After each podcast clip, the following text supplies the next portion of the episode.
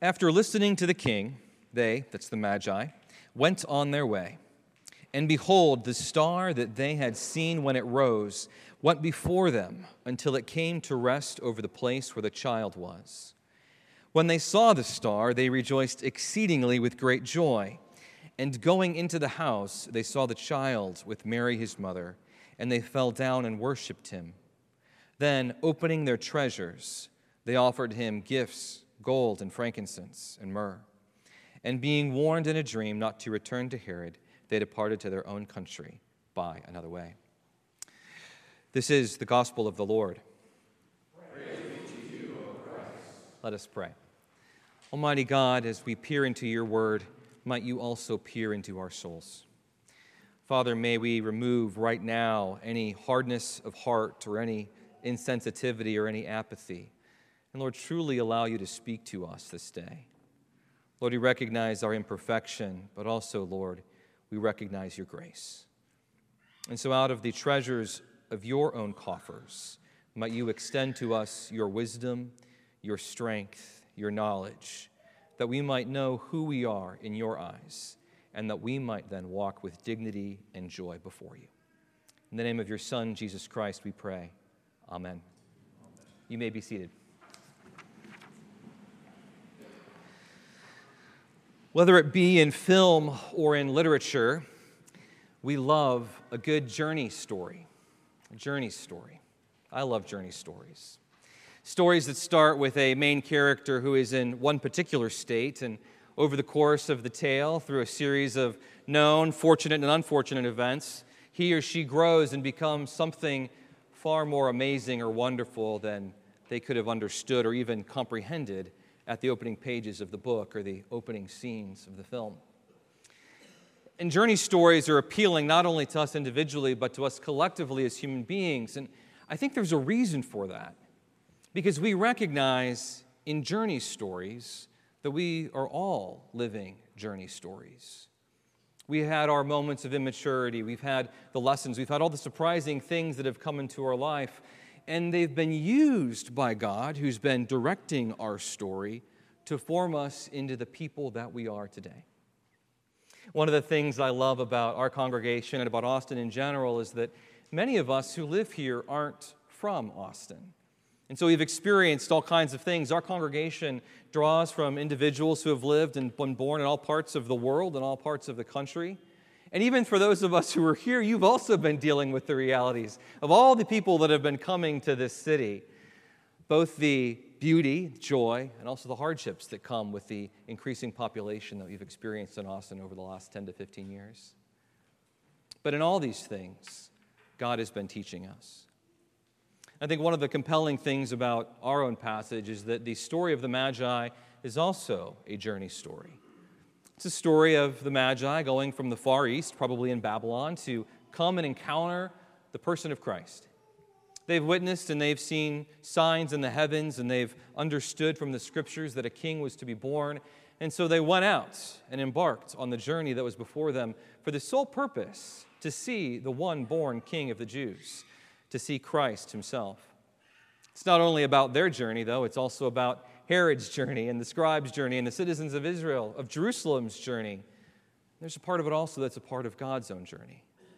And the beauty of all of this is that the story of this journey isn't just one of the Magi's journey, but also it's the journey of God to us, who comes to us not clothed in the opulence of Herod, not wrapped in the aspiration and the corruption and the complications of his own reign and rule, but it's wrapped in simple humility in a tiny house in the face of a little child. Friends, the scripture has something to teach to us this day, something to teach to us about the theme of journey. And as we enter into a new year, I find this theme incredibly appropriate as we consider the dynamics of our own journey this year. I'd like to look at three particular points. Three is a good number makes things feel like you've said something important and significant. Two is too few, one is too few, three seems just enough. But as we get to our points, I'd like us to consider something about the nature of God's own journey to us this morning. None of these are going to be particularly profound, but I hope that as you see them in our text, you will find them to be true, not only of our tale, but also of God's story in you. Well, the first storyline that we see occur in our passage, the first point that I'd like to bring out, is that the citizens of Jerusalem have the opportunity in their journey, in their story, to be surprisingly enriched by the character and commitment of others. This is right where the Magi come into the story. And Matthew, being written from a Jewish perspective, he writes not detailing the events of the Magi's journey, but all of a sudden their appearance in their midst. The passage states, Behold, there were Magi from the east here and among the citizens of Jerusalem. And this startles them because the Magi don't belong in Jerusalem. They're not Jewish, they don't have that ancestrage or that heritage. The Magi were a unique class of individuals that have no counterpoint to our own circumstances and vocations today. They were a combination of scientists, astrologers, astronomers. They were spiritual men. They dealt with the interpretation of dreams. They looked at the stars and tried to provide from the stars and from dreams information to uh, leaders, to political leaders, to kings and governors about what was actually going on in the world around them. You see, they believed that everything was communicating to them, and so they were specifically anointed and were gifted with the ability to attempt to interpret the things around them and provide consultation to the kings and to the scribes and to the leaders in the ancient world. And so it's strange that we find these Babylonian magicians, philosophers, wise men, here in Jerusalem. There's something initially admirable about their own presence in our story. You see, as Babylonians, they were not particularly well liked by Jews. There is a history between the Jewish people and between the Babylonians. But 550, 600 years prior to this story, the Babylonians came and invaded Jerusalem. They destroyed Solomon's temple, they destroyed the walls, they pillaged, destroyed the city, and they took out the very best of the men, the crops, and all of the fat of the land and took it into exile into Babylon. That heritage is not easily forgotten. Not only were they despised because of the history between the Babylonians and also between the Jews, but also there was a frustration because, as their vocation, they were considered magicians, men who dealt in the secret arts, the dark arts. And these things were viewed as relating to demonic activity in the scriptures and by the Jews themselves. And so that all of a sudden, magi are here in their midst. There's something shocking and disarming about their presence in the story. But in the midst of that disarming presence, so also there's something to be incredibly admired. You see, they had journeyed. They had saw they saw in the stars something that was communicating to them about the realities that were true of their own day. God, in His providence, utilized the um, cosmic phenomenon to open up for them in their own minds and mindset the realities that He was now acting in time and space. We see from their awareness of the, of the heavens also a sensitivity to Scripture. As was referenced early in our, our um, service this morning, likely they are drawing from Numbers 24, where Balaam, perhaps you remember Balaam, that figure in the Old Testament, he prophesied that a star would come out of Jacob, and a scepter shall rise out of Israel. It will crush the forehead of Moab and break down all the sons of, of Sheth. You see, the scriptures began to understand that there would be some phenomenological activity that would point to the timing of Christ's own birth. The Magi uniquely saw it, and given their awareness of the Jewish scriptures from the um, exiles that were there among them, they set out to find this thing that God Himself was doing in time and space. See, there's something admirable about their dedication here their dedication to overcome the difficulties of travel, to overcome the prejudices of the Jewish people, all because they wanted to encounter the King of the Jews face to face. It makes us pause and wonder and ask ourselves, what is it that we are striving to overcome that we might know more perfectly the King of the Jews? I think if we're all honest with ourselves, and if I'm open with you here today, it seems like our lives are so cluttered and busy on a continual basis that the things of our schedules, our ambitions, the frustrations of the world, even the sports that we follow, they cloud our minds and they prevent us from truly engaging and knowing the person of Christ. You see, part of the reality of those things in our lives is that we do have the choice. We do have the time. We can rule our schedules and our minds in such a way that pushes out all of the obstacles and all of the cloudiness and allows us to behold Christ. The Magi here demonstrate for us that, that um, unction, that fervor, that desire to not let anything come between them and knowing Christ. May that also be our hope and prayer this year. Well, as admirable as their character in this passage is, willing to overcome the things that they do to find and behold and discover the one born King of the Jews, so also there's another storyline, another plot point that we encounter in our tale as well, and that is encountering uh, unmet expectations. See, like any of us, we enter any set of circumstances with a certain set of expectations. Their expectation was that if a king was to be born, he was likely to be found near or around the royal palace. So if you're going to go find where a king is born, wouldn't you go to the capital city? Wouldn't you go near the palace of Herod, the king of the Jews? Well, they do this, and they find to their surprise that there has been no birth in the royal household. Oops. what does this mean for them? Well, we hear that news of their report comes to Herod, and he himself then goes about doing the things that he does. We're aware from Josephus, who is a first century historian, he gives us more of a picture of what Herod's own life was like. There's a part of Herod's life that is incredibly admirable as he was born an Idumean, he married Jewish royalty, he was appointed king of the Jews by the Senate in 40 AD. And then he went about these elaborate construction projects to rebuild Israel and really place them at the forefront of political activity in the ancient world. In a lot of ways, we would admire him for all of the things he did. But one thing he lacked was a true trust and confidence in God. You see, here in his older years, in his later years, he is paranoid. He's at this time already had both his wife and two sons killed and murdered out of fear of political rival, rivalry.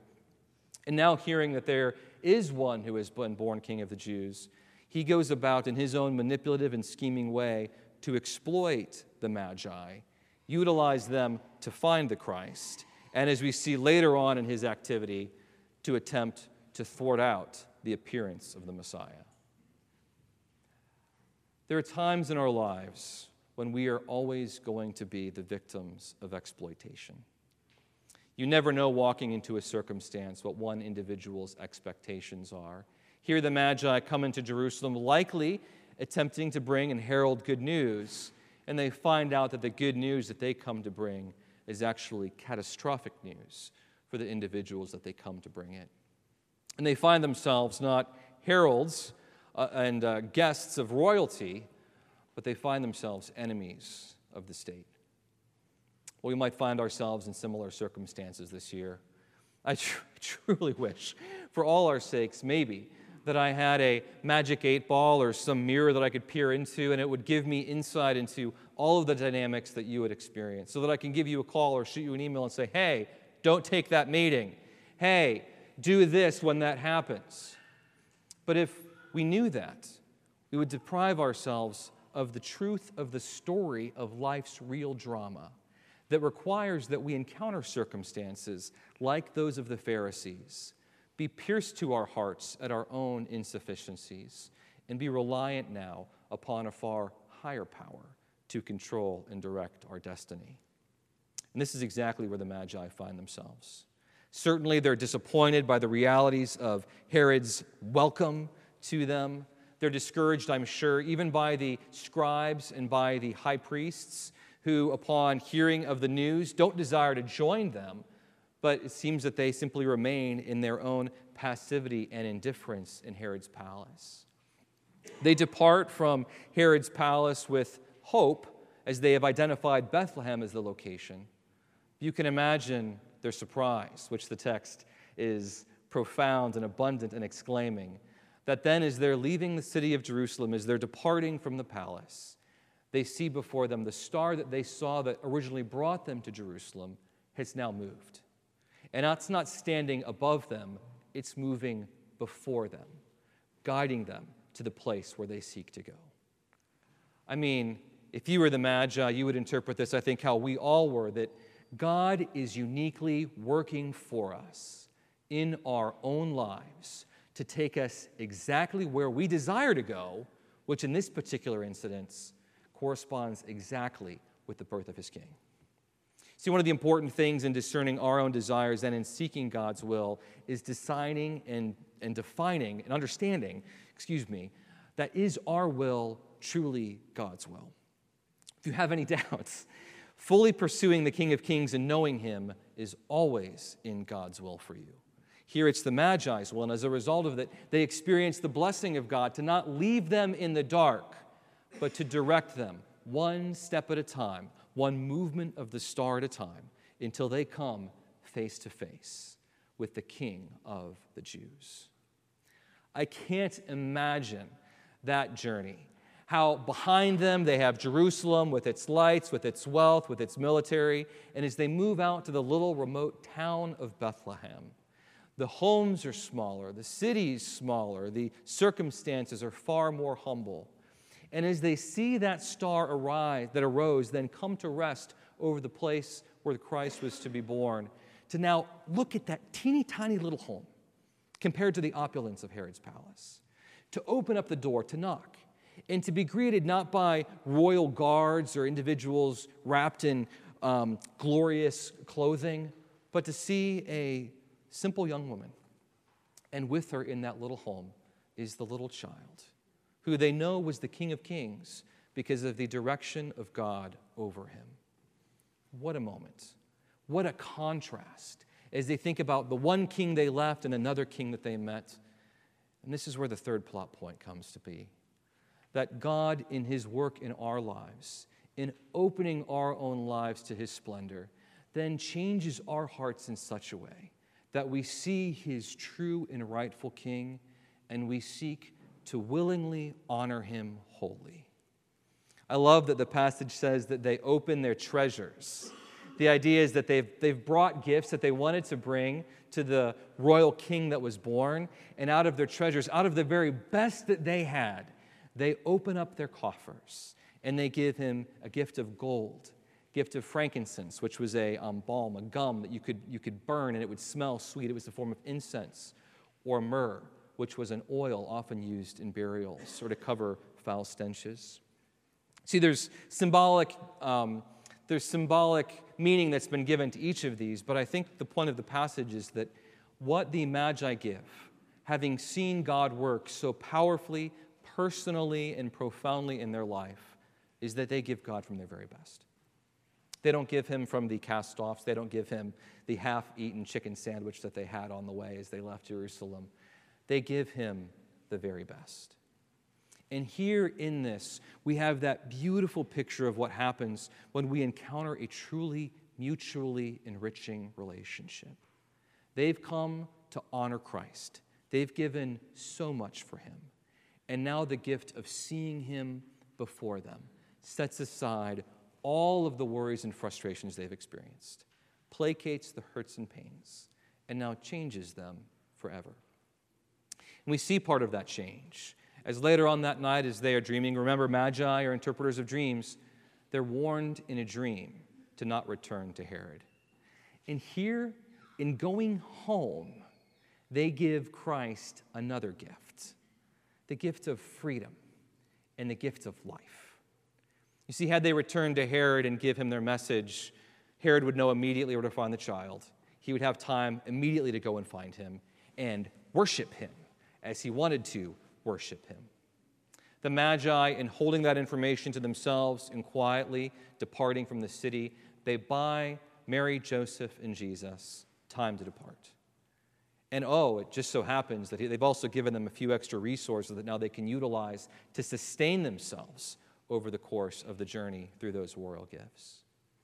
See, the question that this invites to all of us are are we giving Christ freedom to live? to truly live in our own lives? Are the hurts and pains and frustrations, is the darkness of our life so dramatically clouding us that we aren't giving Christ the space in our own hearts to truly rule and reign?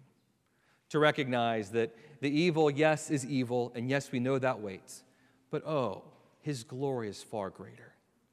It's greater, it's shown in its beauty and glory in the Old Testament and all the miraculous things that occur there. It's also found in the beauty and glory and the simplicity that God became a man and desired to make his dwelling with us. And as the disciples said, we have seen his glory, glory of the only begotten. Friends, every single you can see Jesus Christ. You can see him because his testimony has been recorded in his word. If you have any doubt about what is good, what is right, and what is true, we have what Peter says is a more faithful word than the beautiful things which they saw face to face when Christ himself was transfigured on that glorious mountain. If you want to see Christ, he's only a page away. If you're looking for hope and purpose and meaning this, this year, friends, you've come to the right place. I don't know what your hopes and goals are for this year. I'm sure there are some of the usual things. I'd like to lose some more weight. I'd also like to grow some more hair. If you have advice on either of those, please let me know. But whether I lose weight or whether I grow hair, Christ is still the King of Kings and Lord of Lords. And he is returning in glory, and his gospel is true. Let these things comfort you this year. Let them comfort you this morning. And may we all rightly pay homage to the newborn King. Let us pray. Whew. Almighty God, you are good. You are good because you have created what is good, because you have overcome all evil, and because you have shown us the true meaning of what is good through the work and ministry of your Son. We praise you for the gift of your Spirit that is encouraging us and comforting us even now. Lord, we ask you to continue doing what you do and continue forming us that we might respond to what you do and love what we do, that we might find our true purpose and meaning in life, to glorify you and to enjoy you forever. In the name of your Son, we pray. Amen.